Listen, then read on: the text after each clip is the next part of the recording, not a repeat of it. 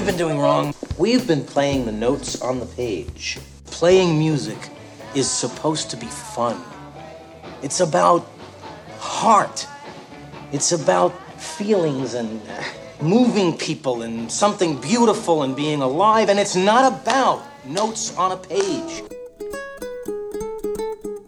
Thank you, Mr. Holland, and welcome to episode two of the Ukulele Brain Podcast. I am your host, Douglas Reynolds of the Reno Ukulele Festival. On today's episode, we will interview Victoria Vox and Jack Maher, also known as Jack and the Vox, and we'll also get into our very first brain training exercise. If you don't know what I'm talking about, please go to our website, theukulelebrain.com, and read all about it. In today's interview, we'll talk a little bit about percussive strumming, which effectively turns your ukulele into two instruments that you play simultaneously. You'll be playing the ukulele, but you'll also be playing a percussion instrument like a washboard or a guiro, which is one of those wooden ribbed scraper thingies that comes from the ultra cool family of Latin American instruments. Now, about our brain training exercises. The purpose is not to teach you a song or a lick or anything like that. The exercises are designed to help your brain create a new connection or expand upon an existing connection that will add to your ukulele playing toolkit. Each exercise is geared toward the newer player, but even if you are accomplished, playing along with us will add myelin to your existing neural pathways, and that's always a good thing. And again, if you don't know what myelin is, please visit theukulelebrain.com and read up on that. The purpose of today's exercise is to lay the foundation for making syncopated strumming a natural and controllable part of your bag of tricks. It's a simple exercise meant to install the ability to vary your right hand in relation to the beat. The first thing I'd like you to do is put your fretting hand in the B flat position. So your index finger is touching the first and second strings at the first fret. Your middle finger is touching the third string at the second fret, and your ring finger is touching the fourth string at the third fret. You don't have to squeeze down, just lay your fingers across the strings lightly. Next, I'd like you to slide that entire shape up to the fifth fret. So your index finger is laying across strings one and two at the fifth fret, your middle finger is touching the third string at the sixth fret, and your ring finger is touching the fourth string at the seventh fret. That's the only position you're going to be playing throughout the exercise. So get comfortable with it. Keep it lightly touching the strings. Next, do a quick downstroke across the strings. It should sound something like this. If you're getting any kind of note or tone out of a string, you'll want to lighten up on whatever the offending finger is, so you're just getting this muted sound. Next, we're going to do a down up strumming pattern. So here we go one, two, three, four, down up down, up, down, up, down, up.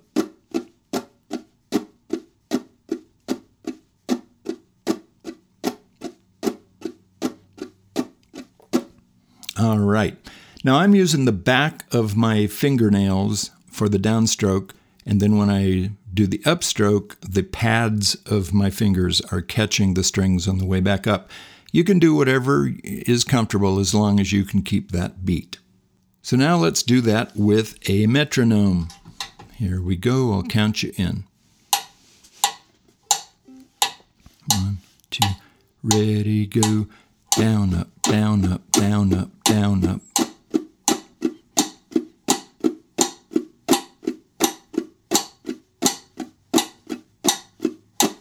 All right, how'd you do with that? If you had any trouble, stop the podcast and go back and do it a few more times until you can keep up with that beat. Now we'll get into the fun. On the number one downbeat, we're going to squeeze that chord shape very quickly. We're going to squeeze it just as the downstroke begins.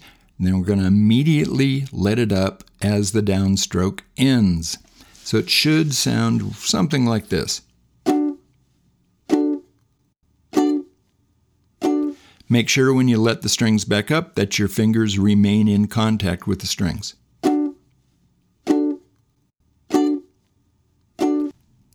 Now, for you newer players, if you're not getting four distinctly clean notes with that strum, don't worry about it. It's all about the rhythm in this exercise.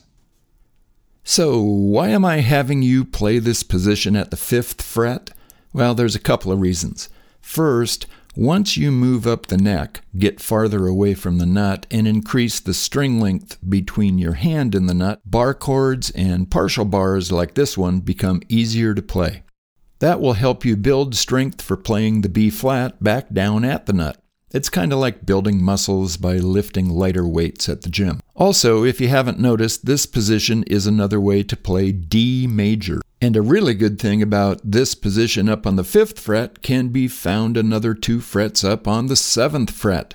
I think I see posts every day in Facebook groups asking for help playing the E major chord.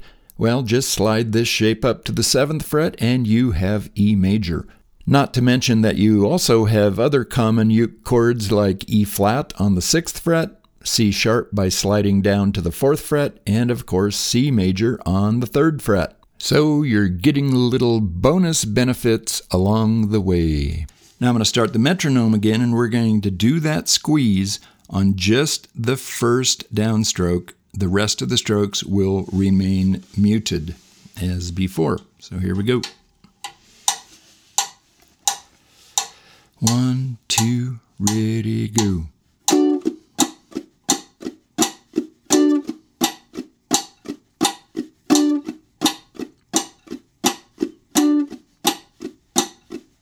All right, got that? Now, the final part of the puzzle. The entire exercise will take place over two sets of those eight beats. Uh, again, four down, four up. So down, up, down, up, down, up, down, up. That's eight beats, and that's going to take place twice.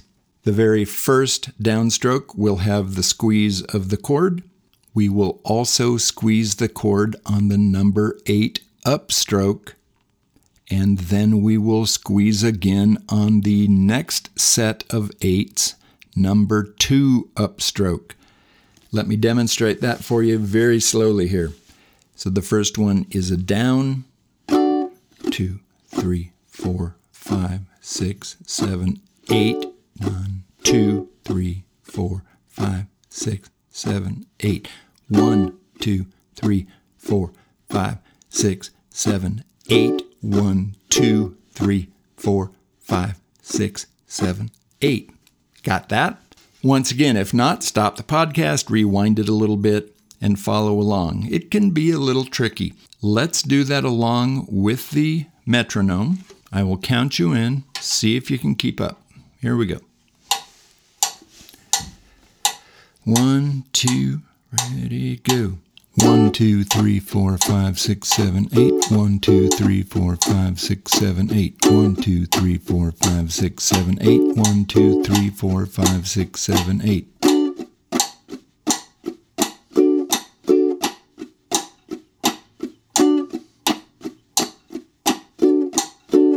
All right, that's the extent of the exercise. Now, what do you want to do is to do that exercise about three times a day for only about two or three minutes at a time. That will serve to start wiring up a connection in your ukulele brain. After a couple of days, it should be much easier, and over a period of time, a week or so, it should become second nature to you. The good thing about this is when your ukulele brain wires up a new connection for a given task, it doesn't need data from every possible version of that task. It only needs one solid example of how to do something. When you add variations later, it'll use the initial connection we just started to build, and it will then increase the bandwidth as these other variations come into play and they'll all come about more easily. So let's do this exercise for about 45 seconds so you can play along with it, and then we'll get into today's interview. Ready? Here comes the metronome.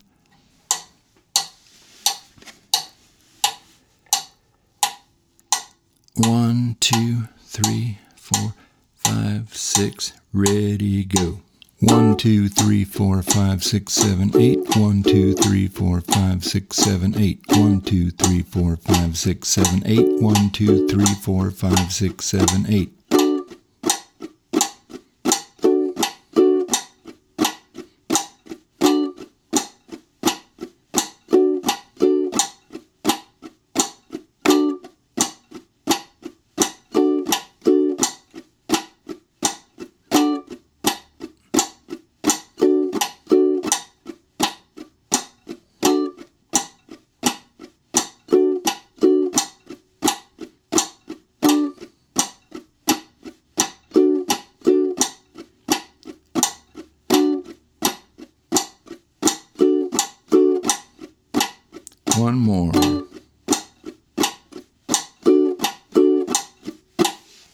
You go.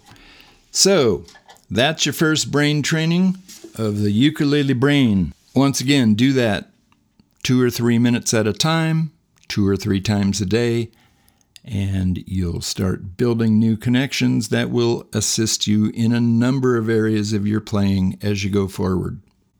Now, let's get to today's interview. Okay, today's special guests are, in my humble opinion, the ukulele world's finest singer songwriter, Victoria Vox, and her hubby and cohort in musical crime, Jack Maher. You told me how to pronounce it, but but taking two T's out of matter is the English matter. So I'm still not sure. It doesn't matter how you say it. Maher, how you say it. Victoria and Jack, how you two? How has COVID world in Costa Mesa been treating you? We are treating it. yes, and uh, it's been fun, man. Um, it's been, you know, a weird time to be alive, but I wouldn't want to be with anyone else while this was going down. Yeah, I can see that. Have you left the uh, the house? Or you been hunkered down under the uh, desk with the newspaper over your head? No, we uh, we venture out for you know nuts and berries, but uh, and to kill and to kill a couple of zombies, but then we come back home. No, and she sends me out to do all the chores. Yeah, I basically never leave the house ever. Um, So we're waiting to get the uh, inoculation, and then we're gonna find our way back on the stage out there eventually. We got our uh, J and J one shot last Tuesday, Congrats. you. and the cool thing was we got it in Virginia City in a train museum. Oh, I saw pictures of that. Yeah, yeah. awesome. So, so that was very cool. It was actually right across the street from when where we did the Uke train, where we rode the train, the 1800s train up there and stayed in the hotel. So, it, you know, there was there was a connection there. So cool. Um, so Victoria, you were my first ever ukulele festival headliner in 2009. And you were the first one I asked to join us this September for the 12th Reno Ukulele Festival. So, in those dozen years, how has uh, your life changed? And don't leave out the part about uh, how Mr. Jack here became involved. And Jack, you can jump in too. So, a little bit about the story uh, of how Jack and the Vox came about. Well, um, if anyone's been following my music since 2003, I'm sure through my songs they can kind of uh, follow a, a a timeline of events during my life. And uh, but yeah, just been uh, started out just playing in coffee shops and playing guitar and ukulele and singing my songs and uh, yeah, been uh, I guess started playing the ukulele in 2003 and then 2006 was my first ukulele festival in new york and uh, from there i think other ukulele festivals like yours began and to, began to pop up across the country and i just was really uh, excited to be a part of that community and i think uh, gosh we started in minden and then uh, went to the the nugget in uh, sparks and the last time uh, was at the it was at the Hilton The peppermint. peppermint. Peppermill. And uh, so, yeah, it's been so awesome to see your festivals grow from that very first one with Brittany Paiva that we played uh, in Minden and to uh, what the uh, 10 year reunion was. And we're excited to come back uh, in 2012 or 20, 20, 2021. We don't know Whatever why. year this is. It doesn't matter. and um, yeah, as a, as a songwriter, ukulele player, um, I just have come to really appreciate the instrument and love the instrument for its uh, versatility in um, playing, mul- you know, different, all kinds of music and different musical genres and. I feel it, it's very freeing for me, and it's also a very percussive instrument, so it gives me a lot of rhythm to play with. And uh, so I've just been uh, writing, writing music, and getting out there and performing uh, for as, for a long time now. And uh, I guess uh, well, I went to the Berklee College of Music in Boston. This was after high school, so this was even before I started playing ukulele, and that's where Jack and I first met and we were always just buddies and would hang out and She wouldn't have anything to do with me. that's correct Yeah. Wise. and, and and rightfully so. I like the 40 year old version better Version. She said version. 40 year old version. Oh, yeah, yeah. Version. Um, and uh, So- we're both songwriting majors so uh, we, we reconnected in at the NAMM convention in 2000 first in 2011 we bumped into each other and then again in 2016 and I was that that time running into each other that we both kind of uh, think decided that that was that was it. Our, our search has ended had ended for the uh, perfect person. You know, until I met you, Victoria, um, I didn't even realize songwriting was a course of study. I knew classical music was and that sort of thing, but I always thought it was like everybody did it the same. Paul wakes up with a melody for yesterday in his head and then wor- works on scrambled eggs until it becomes what it is. And um, so there's actually a course of study to help you do that, right?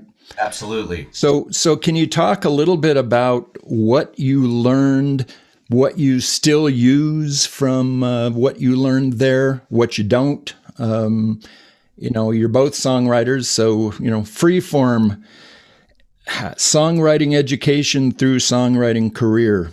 Go. Yeah, I, I mean, for me, speaking personally about songwriting, um, at Berklee, there are teachers and they have their rules and they, they give you the information and you take it and do what you will with it, whether you follow it or you forget it.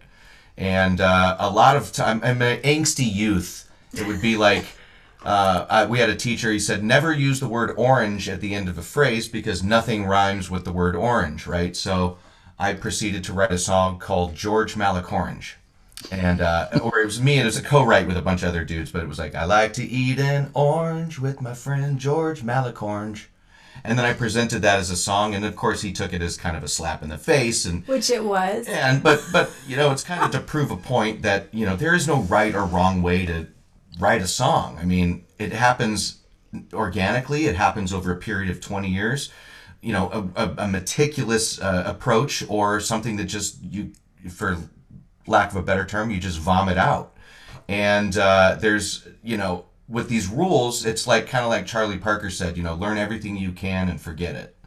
And I, I, I, I, I like that philosophy in the sense that you don't want to not have any of the information, but you can take it or leave it as you go. And, and songwriting is a personal thing. And uh, for me, the best songs I've ever written are the ones I never thought I would write in the first place. So, give me just an overview of the curriculum for songwriting. Is there a melody class? Is there, you know, music theory built into it? Is there a lyric side? I mean, how how were the courses put together? Yeah, well, as for because it's a music college, everyone has to take. Um, there's music theory, uh, one through four, harmony, one through four, Traditional uh, harmony, which is traditional classical. harmony, um, choral part writing, Ear um, training. jazz composition. There's they're arranging. Um, Conducting hated class. conducting yeah, class. but but you know, I put a little gobbly monster on the end of my conductor stick to make class fun. but uh, yeah, so everyone has to take those. But then once you get down into the track of your major, like songwriting, um, it's first separated into uh, there's lyric writing one and two, and there is uh, songwriting one and two, which probably this the lyric writing obviously is focusing on the lyrics, the pattern of rhythms, rhyming, uh, how you are presenting your ideas and story. And then there is the songwriting part, which probably which focuses more on uh, the melody, the harmony, the timing of the rhythm of the melody. Does it start on a non-chord tone? And um, and then there's uh, then there's like a it's advanced songwriting one and two where you are now putting those two parts together, and then there's um, I think it's like songwriting performance where you'd also perform then for the class and the teacher and uh, videotape yourself for a final exam of uh, performing your songs. And that uh, watching yourself on, on the tape was was part of the exam because it's the hardest thing to do. And you can uh, self-critique yourself and give yourself a grade and it was tape, by the way. yeah V- vhs That's how Um, we are. but i think for, for me while i was at Berklee and like learn going through all these classes i was coming from a very um, emotional songwriting perspective of i was writing therapeutically basically and uh, i just wanted to get everything off my chest of how i felt or um, there were like english lit class at Berklee. The teacher would accept uh, lyr- um, musical compositions instead of an essay. And so i would write songs for my english class about some barbara kingsolver book i read part of.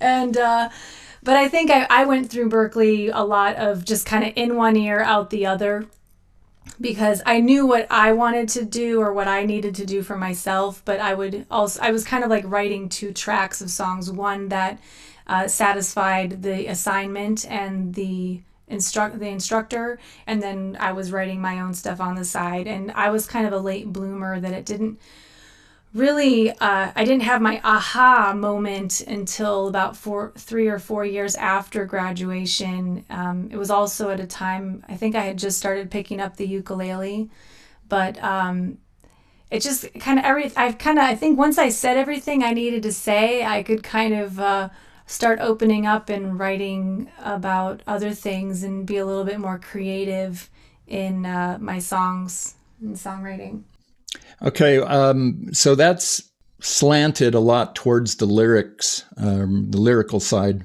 of songwriting, and which is the most important to me, which is probably why I've never been able to write a melody.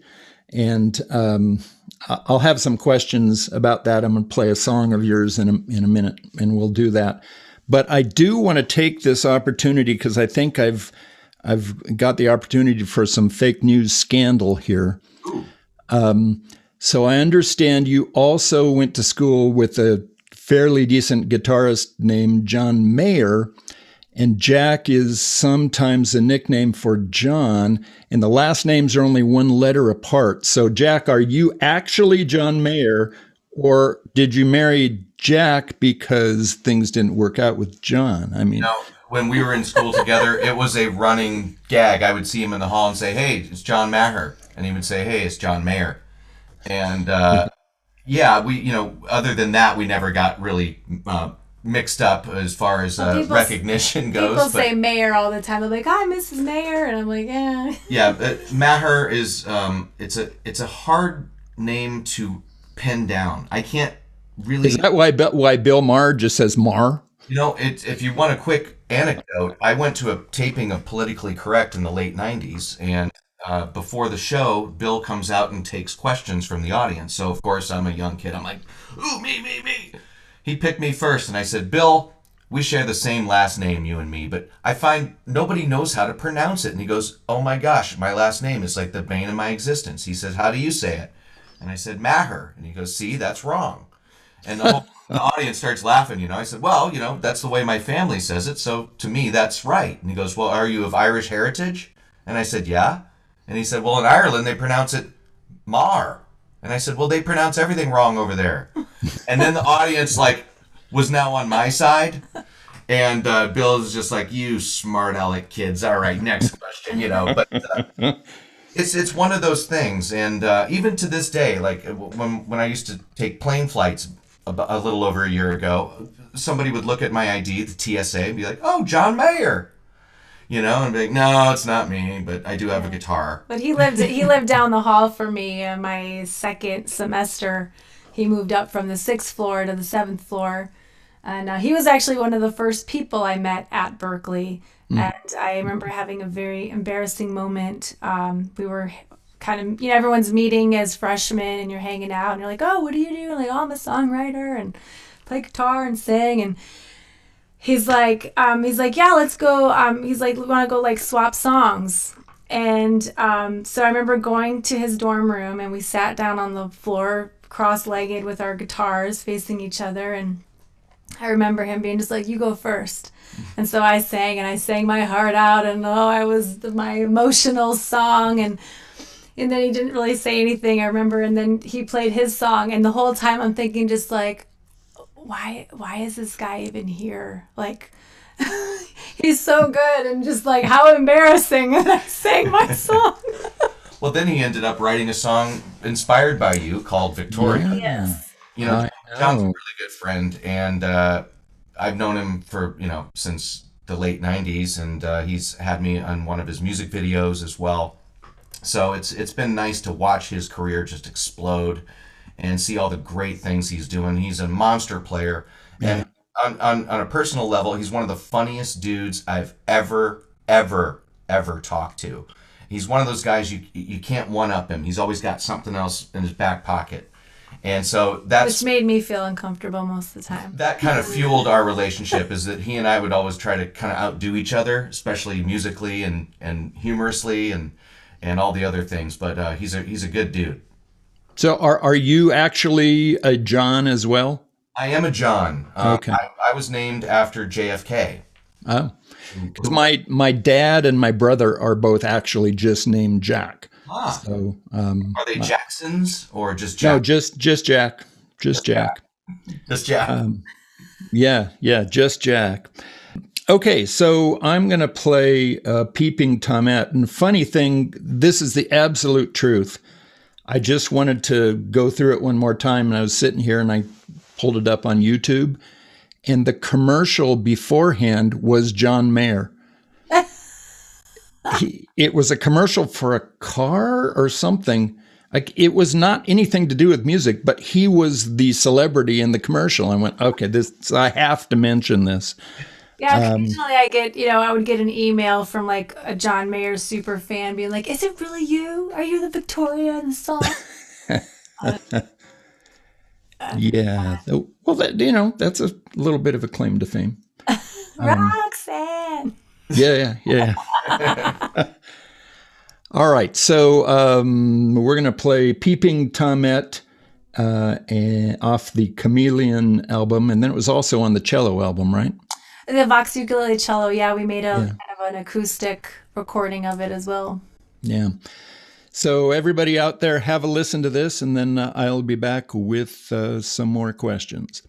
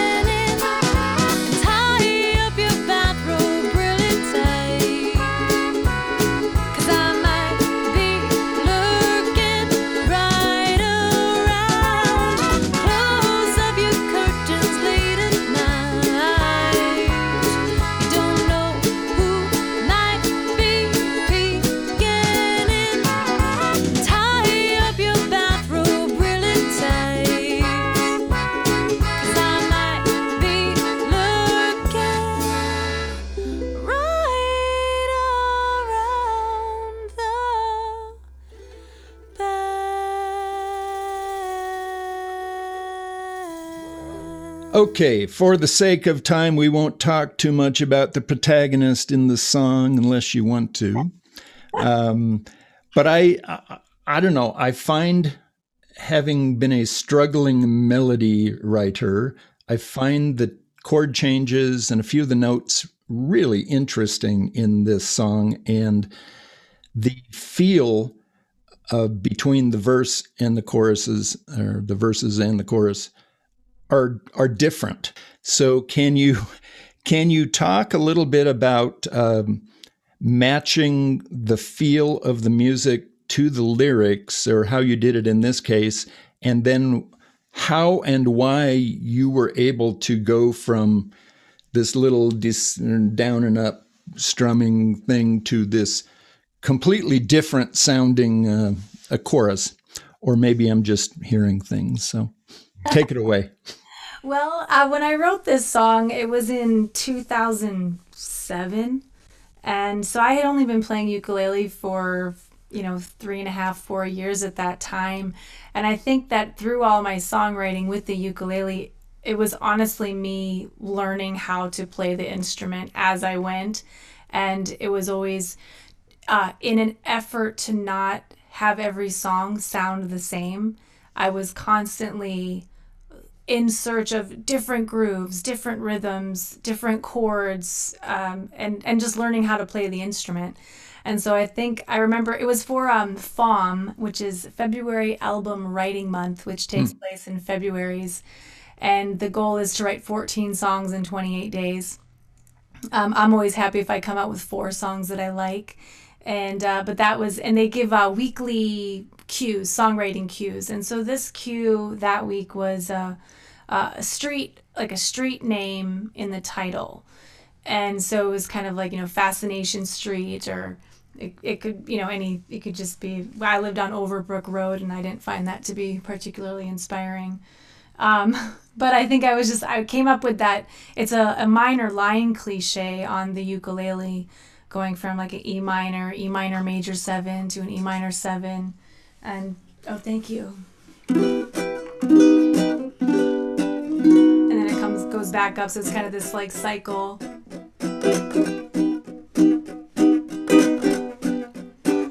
And, uh, and the verse is in minor. It's kind of. Uh, but then the hold on, hold oh, on, hold on. In, I'm not there yet. Ow. yeah, that that's what I was getting getting at. So. Uh, no, but I was thinking lyrically, you know, it's kind of it's kind of this minor thing. It's kind of creepy, and then I'm like street, street, discreet. I live just up the street, and then this kind of like stalker peeping tom met, but I'm a girl, so it's got to be a peeping tomette um, kind of theme came out, and. Um, yeah and the flip and so yeah the, the the verse is in e minor and then it flips to e major for the chorus. And i don't really know um i don't know if it was intentional um other than it felt like melodically it just kind of went to this like sunnier place of close up your right.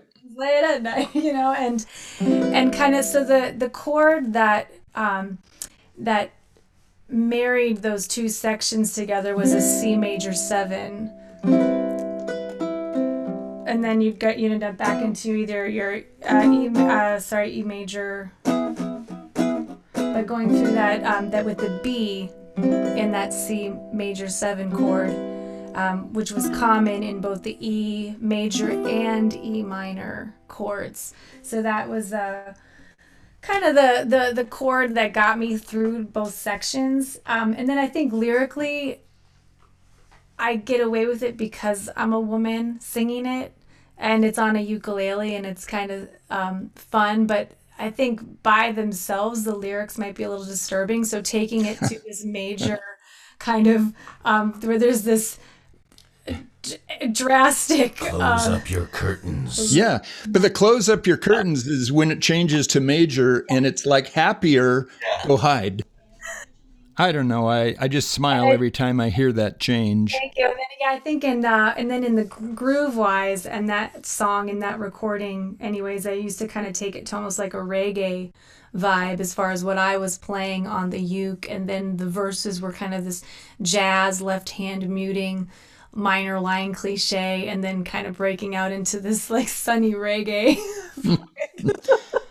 so so you'd only been playing three years. The um, the the mute uh, percussive strumming with the right hand.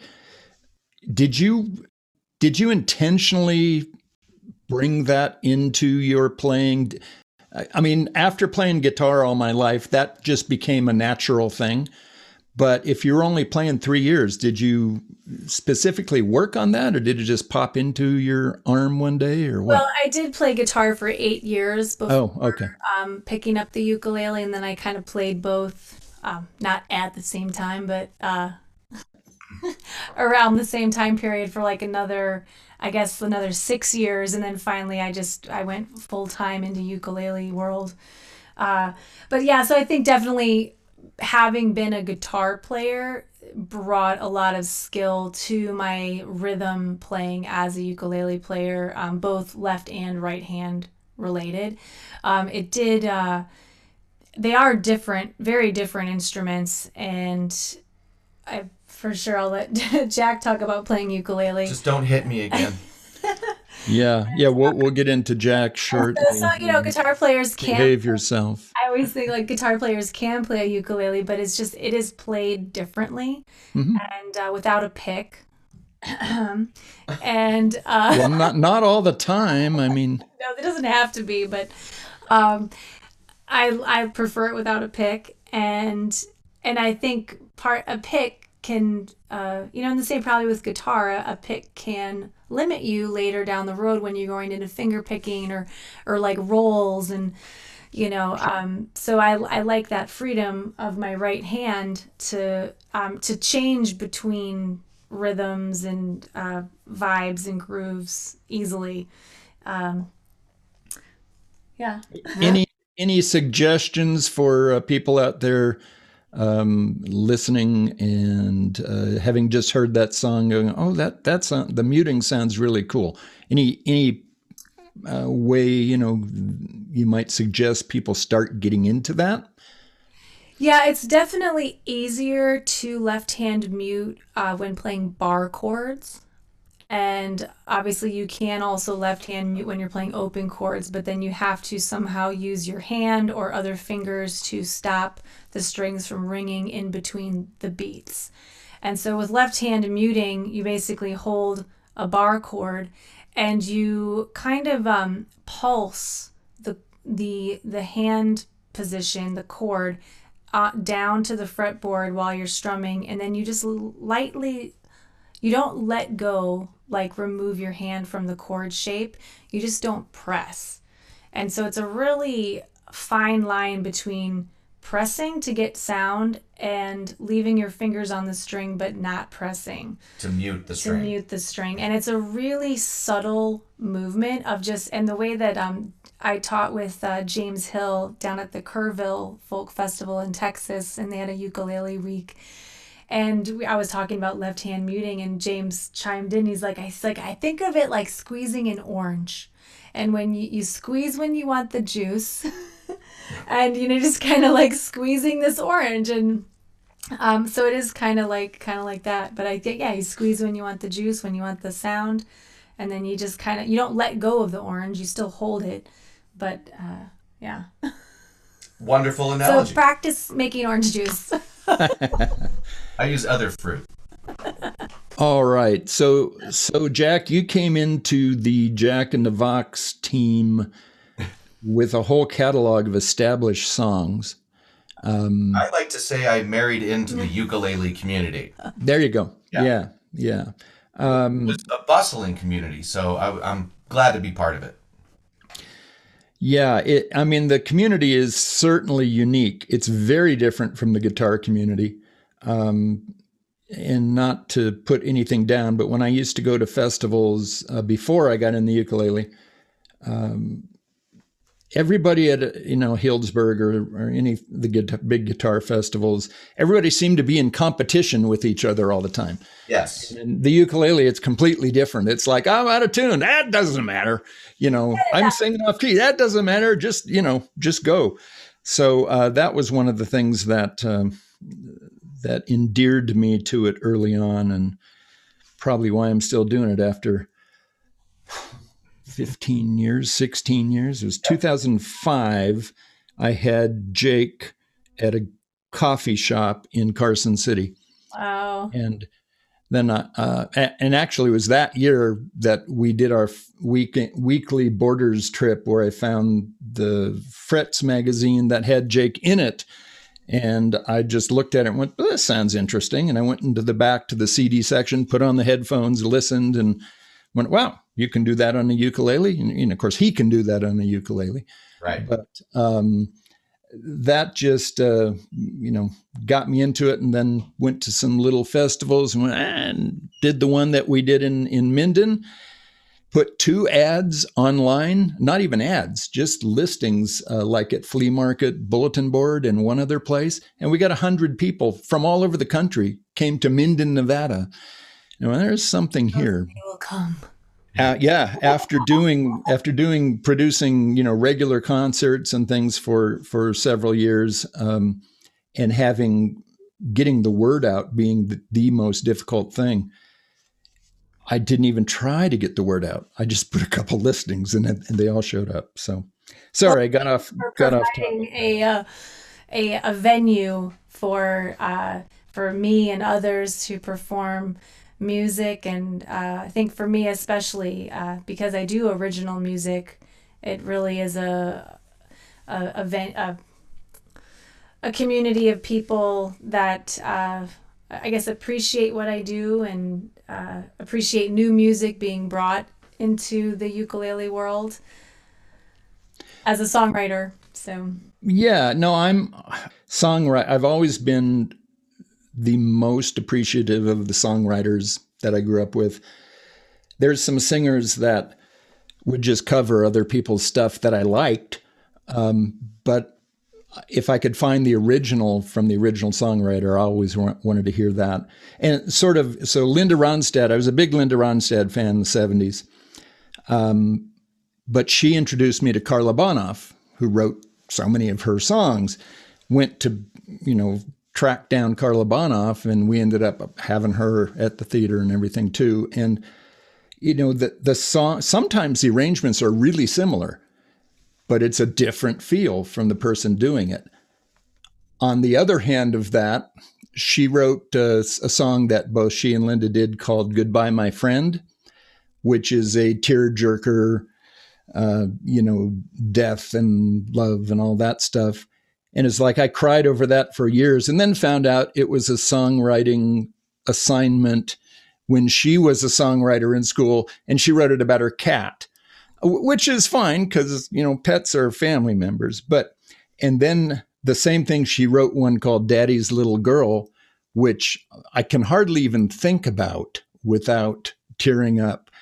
And that was a class assignment. And it was like okay so if i'm listening to that if it comes on and i'm with the girls and they're giving me a hard time i can just think oh it's just a school assignment to you know to get through it You know, as songwriters, um, we have to pull inspiration from anywhere. And sometimes, uh, whether it's an assignment or a lyrical cue, or like, here's a piece of artwork, write about it, you don't know what's going to come out from that cue.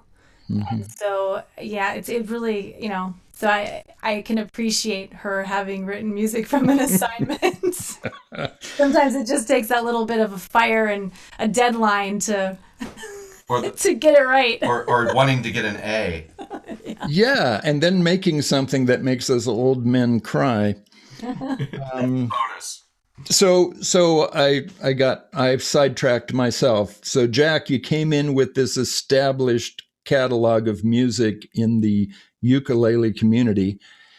And you know already recorded you've heard them you know you've heard the the cds and all of that. Were you careful how you approached becoming you know accompanist uh, for that? Or did you just dive in with your own style? Or you know what was your head like? No, I, I definitely didn't want to step on any of my wife's toes when uh, performing her songs. And so I'm always with the mindset of I'm an accompanist and I'm going to do what I can to help color her song and make it as good as it can be with only two people on stage. You know, sometimes we use a loop, sometimes we switch up instruments or drop an octave down for a little bass or something like that, or a lot of delay, or even, you know, some sort of other modulating type effects that add to the song but don't take away or distract from the message and the singer songwriter. And that's evolved over the years that we've Yes. been playing together, and especially this past year since we've been playing almost every day. and she's not shy she'll tell me you know i want you to play this part here and and so i do what i'm told there but then she'll be like okay d- take a little solo here and then i can kind of have my freedom too and uh, it's a nice uh, symbiotic type relationship And I feel like when we started, um, you know, the Jack in the Vox moniker kind of, I don't want to say it was like a joke, but it was kind of like what we just called ourselves when we was the when it was the two of us performing. And there's definitely times where it's the the repertoire of the day maybe is more heavily Victoria Vox and he is more on Jack is more on the role of the accompanist and uh, and just depends on the event or, or what uh, what the show is for. Um, but then we've also since we've been married have been writing more material and so we have probably like one or two albums of music that aren't Victoria Vox songs necessarily, but they definitely are Jack and the Vox songs. And so we kind of have it almost has become two separate acts in a way. So sometimes I have to be clear like, well, do you want Victoria Vox? Victoria Vox is a duo, or do you want Jack and the Vox? and or do you want Jack in the Box? and do you have any Victoria Box requests? Yeah. we'll do both in Reno. Okay. awesome And Yeah, that's there- usually what we what we usually do, anyways. Um, you know, because we'll say, "Oh, this is a Jack in the Vox tune," and this is one that we wrote together, and you know, uh, it definitely is a different. I feel like it's more of a an Americana, uh, pop country style in a way. Some of it, Yeah. anyways. Um, yeah but uh, you know we'll, we'll we're experiment we'll kind take it out musical chameleons of sorts, I think. And then with our vocal harmonies, which I, I feel is something, uh, the special thing that we have is that our voices blend really well together. And um, so I think that it's one thing that kind of sets us apart, I think, as a as a duo. and we can mostly sing on key A couple of people have found the hidden website for this podcast. I haven't even launched it yet. And I had a form on there where you could ask people, uh, upcoming guests, questions, and I actually got one. Yeah, so I, I'm going to read it. Um, this is from a fellow Jack, actually. all right from Merced, California. Um, it says, I'm a decent ukulele player. I can do open chords, closed chords. I knew, know a few scales, a few inversions. But if I'm jamming in a group and somebody tells me to take a solo, I freeze. Can you give me a go to, such as if the song is in the key of X, go to fret Y and play off the pentatonic scale? So you would start if you're in the key of A on a ukulele. Uh, you start at the 12th fret.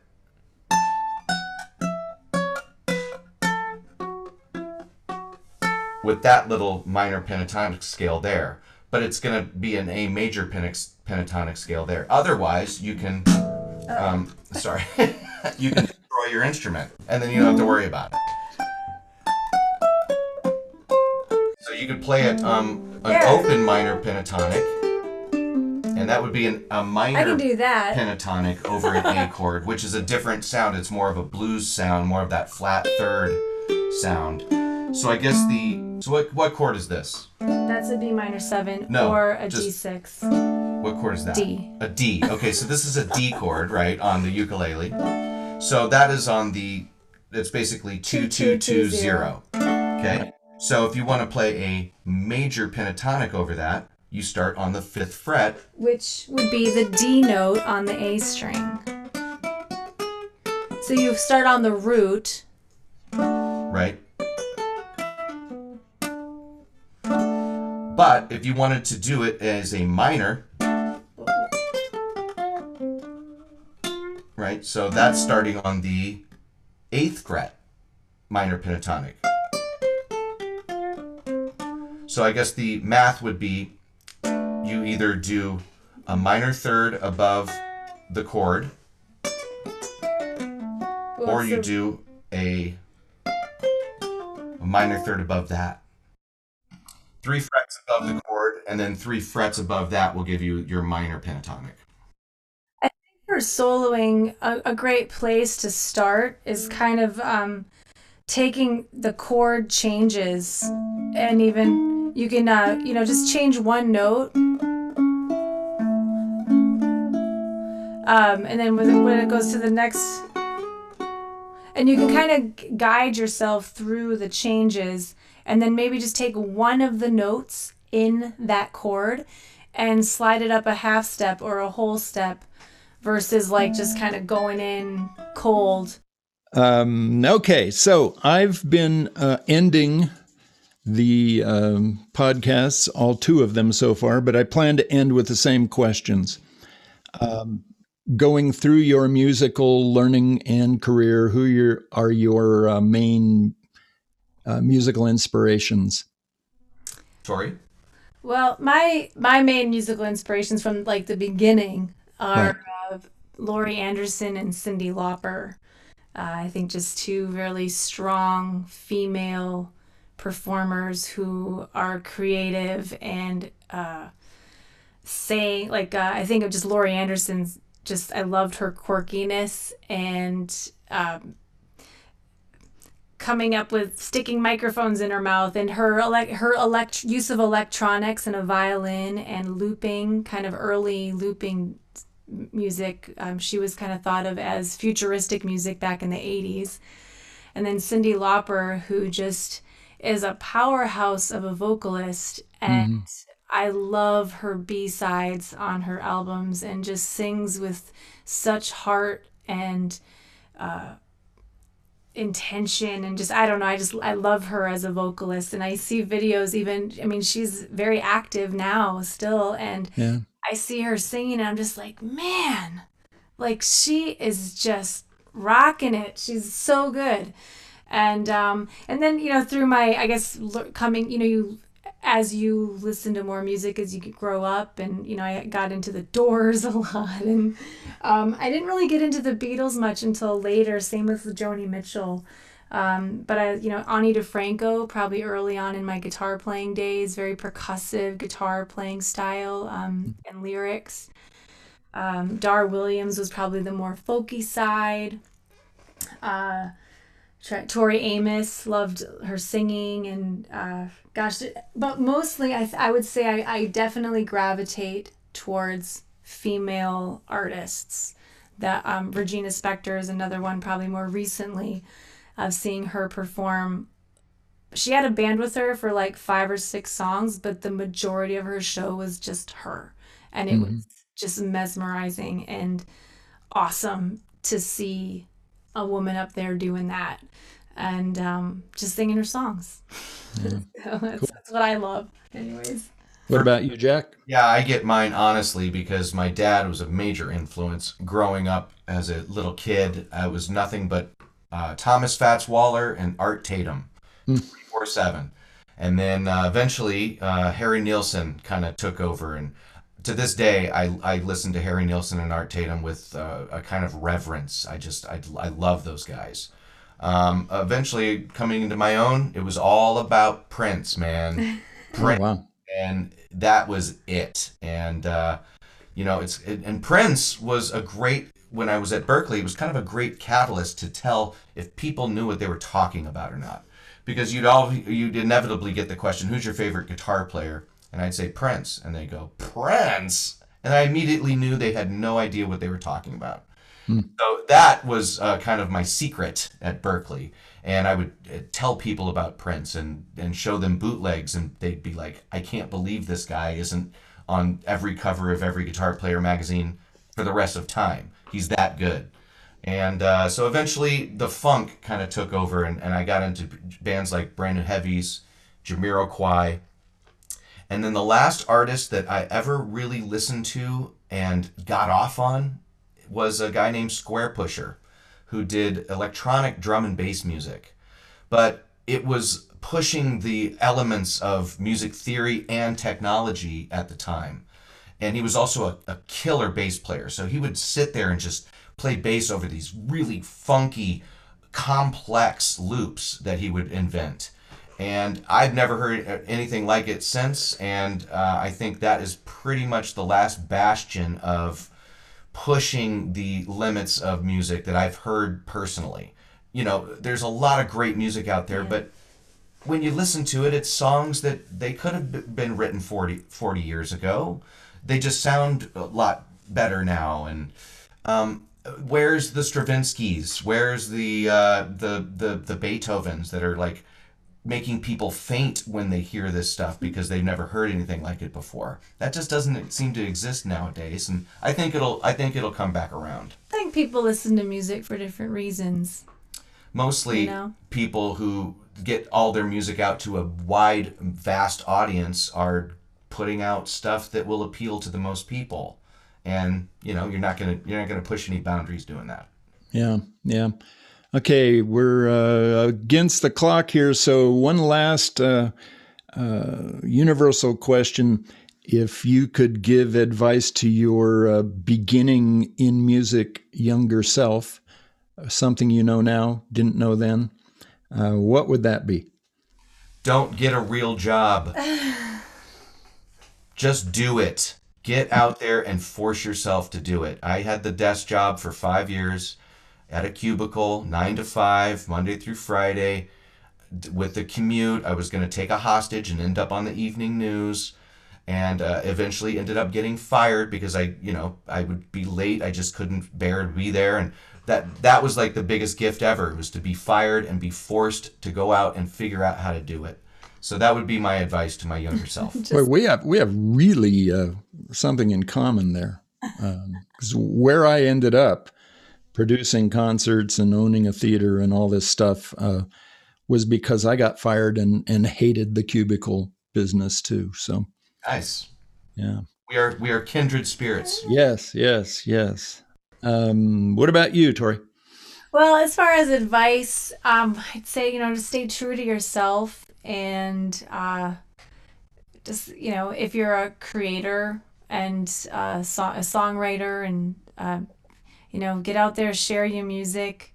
Uh, I think when I when I first started, uh, I you know I would get gigs at you know sports cl- sports bars and restaurants, and I just kind of unapologetically performed my original songs, and you know people were kind of like I don't know this music, and then they'd have me back. I'd sing in tune, so they'd have me back, and then people were like, oh yeah, I, I got her CD. This is really good, and uh, That's how they determined to have someone back.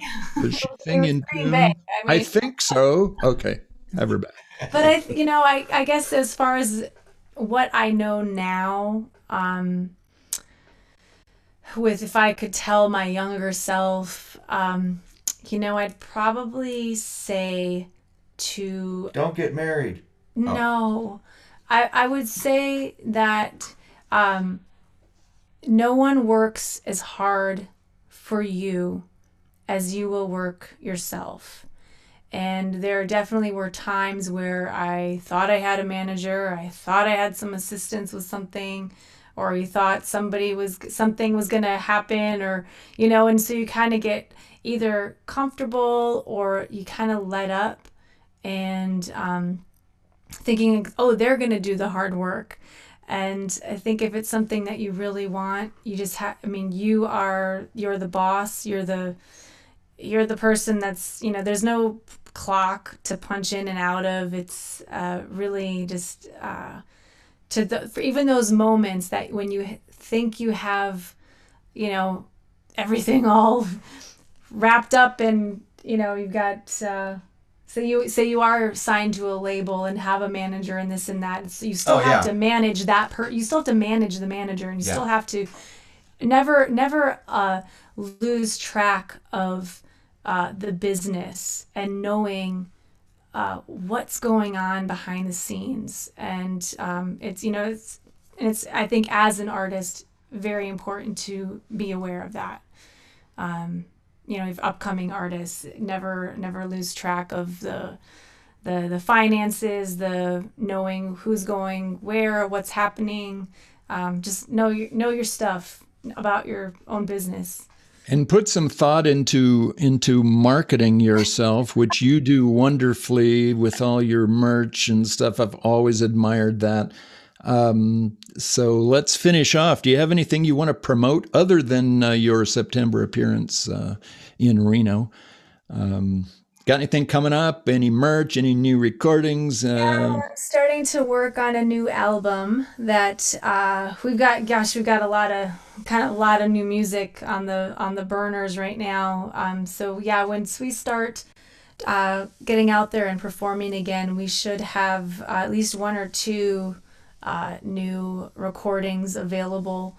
Um, as well as other you know with the with the days of uh, digital music and CDs kind of going out of style and probably with this year uh, went out even out of style even faster than they were before because everyone's so accustomed now to digital digital everything yeah. and downloading and um, so we'll always have you know t-shirts available i still screen print underwear and yeah i was going to say is your underwear in stock right now underwear is in stock all right listeners if you're short on underwear ukulele themed underwear go to victoriavox.com and uh, I'm thinking of doing a custom, uh, custom ukulele themed T-shirts and things. So if people have a, an idea for something, uh, that I can print it on a shirt for them and uh, yeah, just you know having fun with uh, just being creative and yeah. I mean, at this point, uh, our ca- our calendars are bare. Uh, yeah, still. we got some stuff coming up. We, but... we, we really don't have anything because people don't know anything yet. Yeah. So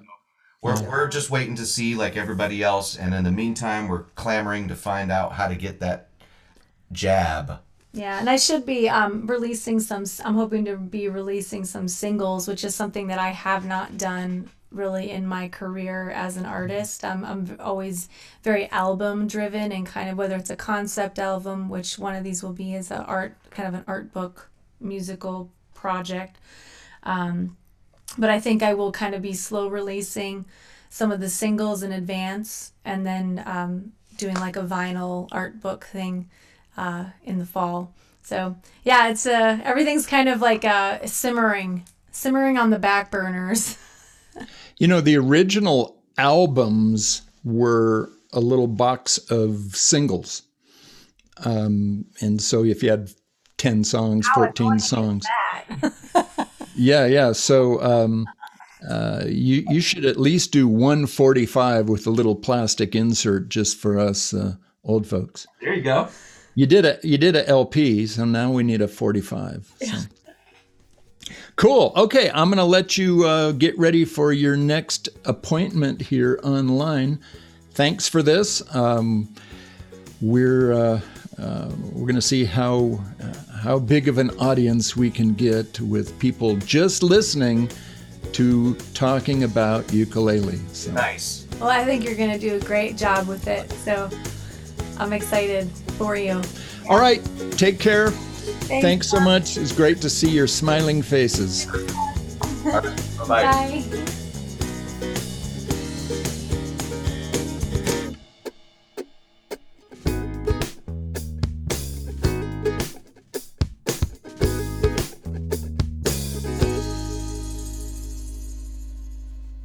Once again, many thanks to Victoria Vox and Daniel Ho for granting me the permission to use their music as our background music on the Ukulele Brain podcast.